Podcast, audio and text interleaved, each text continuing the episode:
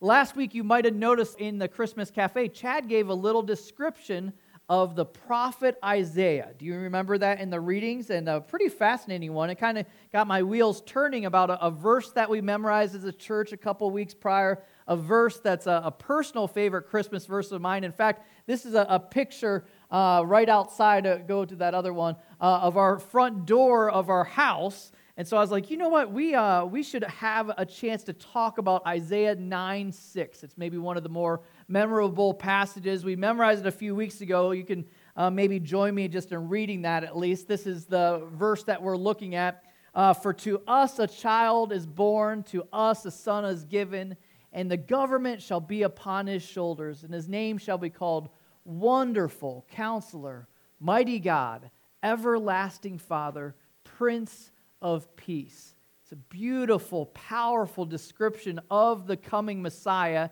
And we're going to spend the, the next two weeks, this morning and next weekend, just exploring those different titles because those are more than titles of the coming Messiah. They were meant to be what we experience of the coming Messiah. That we would experience him as the wonderful counselor and mighty God, is what we're going to talk about this morning. Let me just pray quickly before we dive in and explore that verse further. God, thank you so much for this chance already to celebrate you appropriately through singing and through every aspect of our service this morning. We want to, to glorify you through the study of your word now. We ask that you'd meet us where we're at. I know specifically, even in this room, there's folks that need you as the wonderful counselor this morning, as the mighty God. And so we ask that you'd make yourself uh, known to us, that you'd reveal yourself to us through your word. In the strong name of Jesus, we pray. Amen.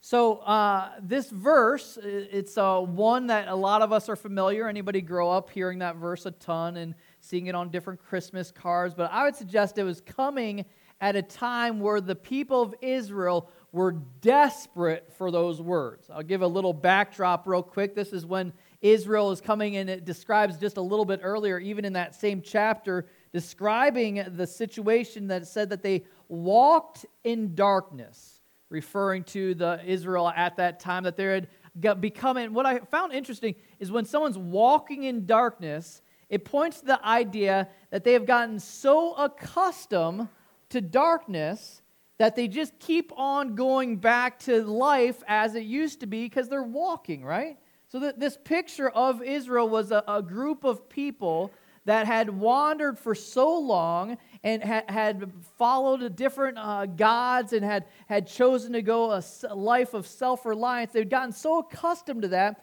that they were back to, to walking in darkness. My son came back, came back from camp last year and he had an interesting fact for me. He's like, Dad, do you know how long it takes for your eyes to adjust to the dark? I'm like, I have no idea, but I'm pretty sure you're going to tell me. And, uh, and, and so he's like, Dad, it takes about 45 minutes till your eyes really settle in and get used to the dark. Have you guys noticed that before when you're outside on a camping trip or whatever? Your eyes do what? They, they kind of get so you're like, man, it seemed like I could hardly see anything like an hour ago. Now I can start to make out figures and start to get accustomed. I can walk a little bit. And that's what I'd suggest, unfortunately, was the exact same thing that was happening to Israel. They had gone for such a long time in self sufficiency celebrating other gods, making other things a priority over the one true God, they had gotten comfortable in it. You see, it's easy to look back and be like, yeah, that's terrible that they did that. But isn't that similar to us as a people still today? Become more and more over time self sufficient, self reliant, celebrating other gods, elevating other things before Him. So, this verse came to an audience at that time at a desperate point but it also comes to an audience still today at a desperate place as well. One other thing just about Israel is they are seeing the results of the ramifications of walking in darkness. It describes that, that in that time that there are two things that happened. That Israel had been separated into two kingdoms, the northern kingdom and southern kingdom, and that the northern kingdom was currently under Assyrian attack. So, this was a, a, a, word that was desperately needed. And you imagine this barefoot prophet that, that was described last weekend coming with those words. And he says, For to us a child is born, to us a son is given. Now, I don't know if there's any English teachers in the room here, but when you're thinking about past tense, present tense, future tense, what, which one is is? Present tense. There we go. We glad we solved that together. That was great. And uh, pre- present tense. So it's interesting that he's talking about something of that's going to happen 700 years later that he's speaking to it in present tense. Isaiah, literally, in his accounts of the coming Messiah, had 61 different things that was predicted about this coming Messiah. Jesus fulfilled every single one of them perfectly. But this account, he's saying, man, he's coming. It, it, it's sure going to happen. It's, it's as sure that I'm using it in the present tense. I thought that was pretty cool. Kind of like he's looking on his tiptoes at the horizon, what's going to happen. You also notice that he says, to us, to us. In other words, it's a gift written with our names on it. When I say our names, I mean people in general to us. Anybody remember when you were a kid how excited you'd be to go under the tree and find names with or, or gifts with your name on it? I uh, my, my kids are still very into that. I'll be honest, I still kind of like finding gifts with my name uh, on it. I, it's funny as you get older, there's less and less, it seems, uh, with your name written on it. What we've had to do, though, with our kids, may this is feel free to beg, borrow, and steal this. What we've had to do, because our kids are guilty, once they see their name on it, they go on the discovery of trying to figure out what's in the gift box. Anybody else do that with uh, your kids or catch them? A couple years ago, we caught them peeking. Dun dun dun dun. So we had to we had to make an adjustment. This is what we did we introduced a number system to our gifts. So every single one of our gifts under the tree only has a number on it, and Adrian holds the chart as to who's no, which number goes with who. So feel free to utilize that. Well, well, here uh, was that confusing? Does that make sense? Yes. So cruel, one might say. Uh, but but here here's the the truth about this. This is being crystal clear. Isaiah saying I we have this gift and it's coming and it's specifically for each one of us. That is good news. And it's interesting when he describes the gift, I find it fascinating that it seems a little bit redundant that it says child is born, son is given. I find it a little redundant that it says child is born, son is given. Uh, sorry, I, I couldn't resist that. But, but if you think about that, if you think about that, that's kind of uh, covering two different aspects of who Jesus Christ was going to be. I love Ravi Zacharias explains it that the child had a birthday or a beginning in time. The son that was given was, was God in the flesh. This was a, a, a timeless thing. So, kind of separating the two because the beauty of this birth wasn't that it was just a baby, it was the fact that it's God in an earth suit. God in the flesh, if you will. That's what it's pointing towards in that text there. So, this gift that's coming, what's the next description in the verse that's going to be true about this baby? That the government shall be upon shall be on his shoulders. That's a big statement for a baby, right? Like that that's huge. Anybody look at the role of presidency and say no thank you? Anybody watch that? And uh, yes, I do. And and I'm not getting political here, but if you see that verse, a lot of times when you see that, that promise, that's something that you long for.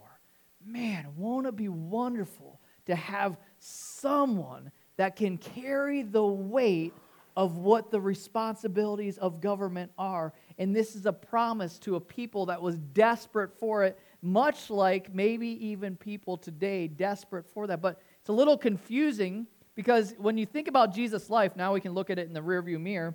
How involved was Jesus in government? Not really at all, right? You're like, wait a second, didn't seem like he was very, like, it didn't seem like the government was on his shoulder, right? You say, like, he avoided uh, government stuff. But here's the, the explanation of that, why he's saying that. When Isaiah is getting a picture of the coming Messiah, he sees it in the distance like mountaintop peaks if you can make sense out of that. He's seeing all of it at once. When you're looking at mountaintop peaks, you don't see the big valleys in between. And so, as he's prophesying this, he's giving the, the full scope of the coming Messiah. Upon his first arrival, did he come to set up his kingdom here on earth? Does he, did he come to do that? No, he came, to, came as rescue. Remember, the, the angels even announcing him said, A Savior who is Christ the Lord, that he's coming as, as Savior. In his second coming, he's coming as King. So, to get the full picture of this Messiah, the first was to rescue us from the inside out. That would make a good uh, Christmas cafe sermon. Uh, but uh, rescue us from the inside out. But the second coming to literally set up his kingdom on earth, and that's what we all long for. Because even when you watch the news, you can recognize there's a de- sense of desperation for somebody to fix this mess we call government, right? There's a, there's a, there's a the, because you have different people with all kinds of different agendas and what they're longing for. I heard somebody say recently that if if Trump were to walk on water, they would say it's because he can't swim. You see, you see, the truth is that there's we're in a government that there's it's a no-win situation. It's a no-win situation. But thankfully, the one that can walk on water is going to show up and can carry the weight of the government. So that's the backdrop of this introduction of the Messiah. And now he's about to start going into these names that were meant to be more than just a name, but were meant to be something that we experience personally about the Messiah. Now, if there's anybody else that takes the name giving really seriously, does anybody as parents remember that process of picking a name for your kids? Anybody else were a little stressed out by the weight of that? You're like, I'm picking my child's name that's going to have for the, their entire life. I, I remember with our kids, we put a, a, sign on our door. We were living at a university, and we're like, okay, help us pick a name because we got to decide this. And you got this time clock going, and you're like, what in the world? And, and this timeline, and we didn't pick any of the names that they gave. Uh, but, but, but here's the, the fun thing we're like, at least we'll try to do a little tribute with each of our kids' name. Can we take a commercial break and I'll tell you the, our little tributes for a second? So, so our firstborn, Chase, uh, his first name didn't mean anything other than I, it's a bank, and I thought it was cool. Uh, mi, mi, mi, middle, middle name, middle name, his middle name was Michael. Adrian has a grandfather named Michael, and I have a grandfather named Michael. We went with that. It's a nice tribute. Second child, Alexa. Just thought it was cool more than just the, the Amazon uh, item. Uh, that was pre, we had to change ours, by the way, uh, in our house because every time we'd yell Alexa uh, at her, the thing would be like, What can I help you with? And so, anyway, so her middle name is Mylan. And so my uh, Adrian's mom's name is Myrna. We weren't going with that. Uh, and her and my mom's name was Linda. So we combined them and made Mylan. So nice, right? A little tribute to family. And then our third, our daughter Sienna, you guys are like, why is he talking about this? Maybe it makes sense. Sienna, we just thought it was a pretty name, but Rain is what we went for her middle name, Ruth and Irene. So all of them being a, a tribute to family. But here's the, the reason I talk about that, really just because I wanted to talk about my kids for a second. But primarily, this names in the Bible are a huge deal. You know that. If you've spent any time in Sunday school or Bible study, you recognize names are a massive deal. Well, this is like God's trying to say, these are the things I want you to know about the Messiah. These things I want you, as a people that desperately need it, to know that He's a wonderful counselor. You people that have chosen to be self sufficient and do all this on your own, you need to know you have a resource as a wonderful counselor. I'd suggest that somewhere along the line, the word wonderful kind of lost its gusto, right? You throw it around pretty loosely, like, oh, you have, uh, you go over to somebody's house and you're like, oh, that was a, a wonderful dinner. You're like, I don't know if it's a wonderful dinner. It was a good dinner, but wonderful. The, the intent of the word wonder by definition, the, the idea of wonder was to, was to provoke wonder. How was that even possible? Was miraculous. Maybe we don't say that about a dinner, right? But, but here is the description of the wonderful counsel that our God can give. That, that's, that's on his business card. He's a, a can you imagine as a counselor if you labeled yourself a wonderful counselor? Probably not appropriate. Not jaw dropping counsel, but our God, if you think about it, the very best possible counsel you could ever receive. Imagine if there was a counselor that had the ability to see all the full scope of the past, has a full grasp of every single thing happening in the present, has a full view of everything that's to come in the future, and has the ability to alter the future. Would that not make a good counselor? That's what we have in, in, in, our God. That's why it describes him as a wonderful counsel. It's all over Scripture. It talks about the, the counsel that he offers is a beautiful thing. Psalms 147 5 says this Great is our Lord and abundant in power. His understanding is beyond measure. He qualifies for that title, wonderful counselor. He's not like us when we're getting counsel from somebody. Anybody get counsel from a, a family member or a friend or somebody that gives just really lousy counsel? And you're just like, I kind of got to weigh through that. I maybe take a little bit of the good, but 90% of it I throw out the window. That, that's so often with human counsel. The exact opposite with God's counsel. Every single thing that is suggested through God is perfect and should be readily embraced. So, how, you might ask, how do we receive this wonderful counsel? Like, what's our what's our access point? You know, it's it can kind of sound like a lofty thing in church world. You're like, yeah, the pastor's talking about wonderful counsel. Like, but but literally, how do you receive God's wonderful counsel in your life? That's a, that's a, great question, wouldn't you suggest? Uh, I, would, I would propose that this, I know it's the church answer, that this is a wonderful starting point. The going directly to the source, figuring out how in your life you can have a regular diet of God's word in your life. I would suggest that very too or too few people can honestly say when they're reflecting on making major decisions that they're even giving any thought. What does God's word say about it? What, is, what, what, does, what does his counsel say about it?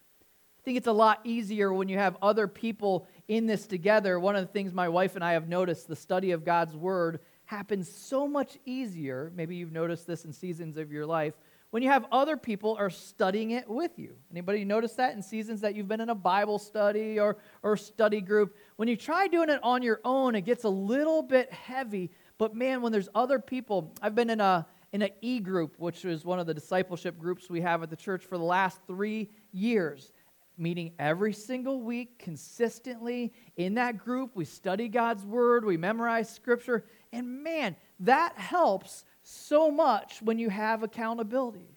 I'd suggest for those of you that are trying to figure out how do you get a diet of God's word in your life, I would suggest get around other people doing it together is much easier than doing it on your own. Another suggestion on how to download God's word in your life is God uses, this is one of the wonderful things, God uses other believers that have maybe walked a little bit further down the road of following Christ and applying his word to their life as an amazing resource of counsel. Anybody else found that to be true in your life? Somebody that you know that loves and serves the Lord consistently, you're like, oh, that's my go to person. They seem to be, have wonderful, or I shouldn't say wonderful, great counsel. Uh, when you're talking with them, you're like, oh, it's such a gift. As a pastor at this church, you might not know about this, but we have an elder board, a, a group of, of, men that are committed to uh, leading this church together. And I would say, out of my getting close to five years here, it's been a wonderful support. Decisions made in plurality is a huge thing for each of us, not just a church as a whole, but also for us individually. Because a lot of times, us coming to conclusions on our own, we're the last person that's caught up in the middle of the drama that we're in that should be making the decision. Seriously a lot of times you can you have to understand that others are in a better position to make the decision that's before you because they're they're not caught up in the emotion of it. Now, I'm not getting into a counseling thing here. I'm just suggesting that you have other people that you know are following the Lord that are a resource that you can lean into. And you don't just stumble upon this, this takes some intentionality. And here's the hard, time, hard part is sometimes you even have to do things you don't want to when you're receiving counsel. Anybody else guilty of this, of trying to find counselors that tell you things that aff- uh, affirm what you already believe? That's, a, that's a, a, a, tragic mistake if you don't find somebody that tells you the exact opposite of what you're thinking. I'd suggest spouses are also good for that.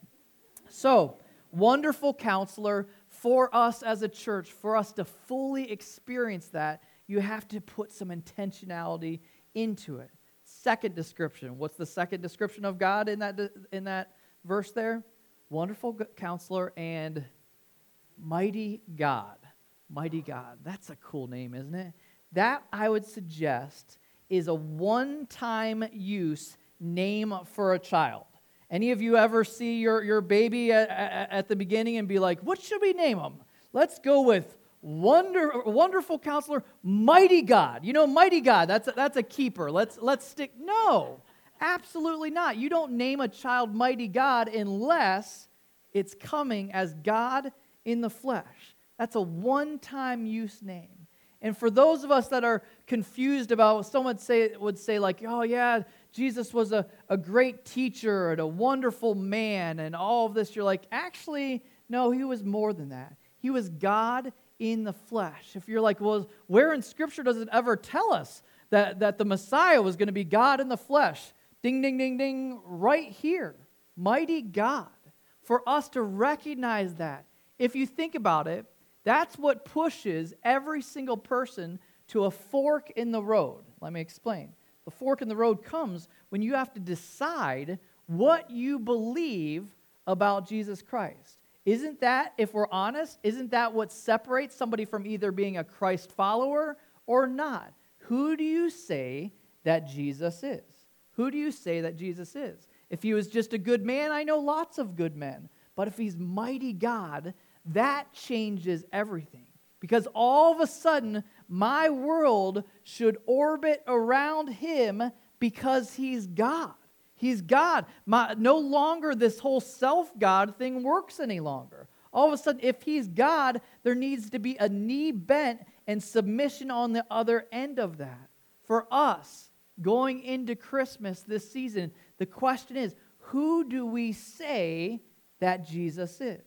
Is he just a, a prophet, a good man, a good teacher, a philosopher? What is he? Is he or is he mighty God? Here in this text, that's who he says he is.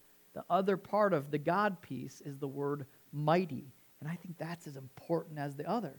For those of us that are, are going through whatever drama or trial, knowing that you have a mighty God who's mighty to save, mighty to rescue. That's a big deal. Mighty is an awesome word to use to describe what we so often are desperate for. In fact, say it to your neighbor to wake him up right now. Say, mighty. There you go. Got, got them awake. That got a couple people up. But this, this, this idea of mighty is what we so often long for. Remember when I was saying these titles are, are more than just a name? They're literally what we long for. We long for wonderful counsel. We long for a mighty God. And I would suggest, whatever season you're at in life, whatever you're going through right now, He's mighty to save. He can rescue you through, through that. He can, he, can, he can walk through that path with you. A lot of us this season need to experience Him as mighty God. And for those that don't, some of us will say, like, actually, I feel like things are going pretty well. I'm in a good season. Maybe you're in the season of proclaiming him to be the mighty God in your life. Do you see what I mean by that? Some of us need him to be the mighty God. Some of us need to tell others about the mighty God in your life and the track record of showing his strength that he's had in our lives. Remember a couple weeks ago, we had a chance. Uh, I, I, talked in the one of the services. I talked about how difficult it is to talk to neighbors in our community and how it's a challenge. Anybody remember me talking about that? And uh, I was talking about like, man, it's kind of awkward to get past that because everybody just kind of goes in their house and And, and I was preparing this and talking about or thinking about the idea of proclaiming him as mighty God. And I'm like, I actually probably should uh, practice what I'm preaching. So remember those chocolates we gave out? So yesterday afternoon, uh, there were supposed to be these invites. They were, they were given like four weeks ago, so we just got around to going out yesterday. So we decided, okay, Adrian and I and our three kids, our nice little uh, Christmas card family, uh, we, we, we all went to every single neighbor in our community. Well, I think it was like 14 different homes, rang doorbells, gave some chocolate, brought some Christmas cheer, and said, All right, God, you do what you're going to do with this. We were blown away with what kind of response we got. Everybody slammed the door. No, I'm just kidding. No, no, listen, listen. So, so, so here, no, here's the honest truth. This is what happened. People were anxious to talk with us. They're like, oh man, we can't believe it's so cool that you stopped over, inviting us in, showing us around their house. You know, like it was, it was shocking. I think we've bought into the myth that people aren't interested in engaging with each other. It was a real eye opener yesterday afternoon. We visited one man who's kind of one of our, our last stops, who I know he has uh, some home health, he has home health care and he can't really leave the house. Oh man, he just lit up as we're proclaiming and we're telling man, we're at this church in the area and um, talking about the mighty God and, well, not in those that language, but some awesome interactions with these with these different folks, and people were anxious to engage about these things. So for us, just as we're trying to apply this, some last things, and we'll actually, as Chad comes up with the last for the last worship song, I'd love to carve out just a couple moments of space for you to decide which of those you need at this moment. Do you need him as the wonderful counselor? Some of us, you're about to go into a, a, season or a year ahead where you have some pretty major things that you could use some counsel on. Whether it's on, on parenting, whether it's on job stuff, whether it's, I don't, I don't know what it is for you, whether it's on solving relational conflict, I don't know what it is. But maybe if that's you here this morning, man, just bring it before Him. God, please be my, my wonderful counselor. I need you for that.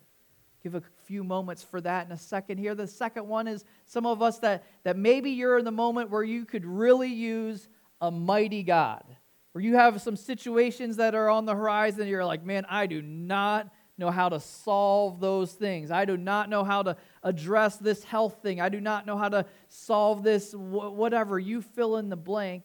I want us to carve moments for you to pray and to bring those before Him and ask Him to be the mighty God in those situations. And then, lastly, if you are in a season where you're like, hey, Pastor Scott, things are going pretty well. I feel like things aren't, aren't too terrible. I feel like things are right. Well, I want you to pray for a boldness to speak of this wonderful counselor, mighty God, going into this Christmas season. I'm going to be quiet just for a few moments here, just as you guys have a chance to go before the Lord with that. And you determine which, this is fill in the blank, you determine which of those names you need to experience this Christmas. I'll be quiet and then close with prayer.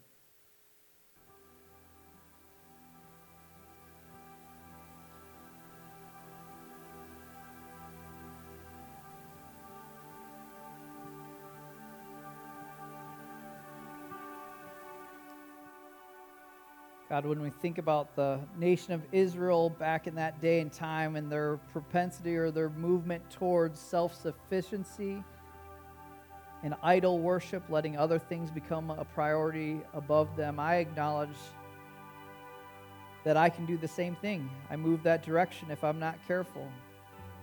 Come to you this morning just with bent knees, God, coming back to you to experience you as the mighty God, the wonderful counselor.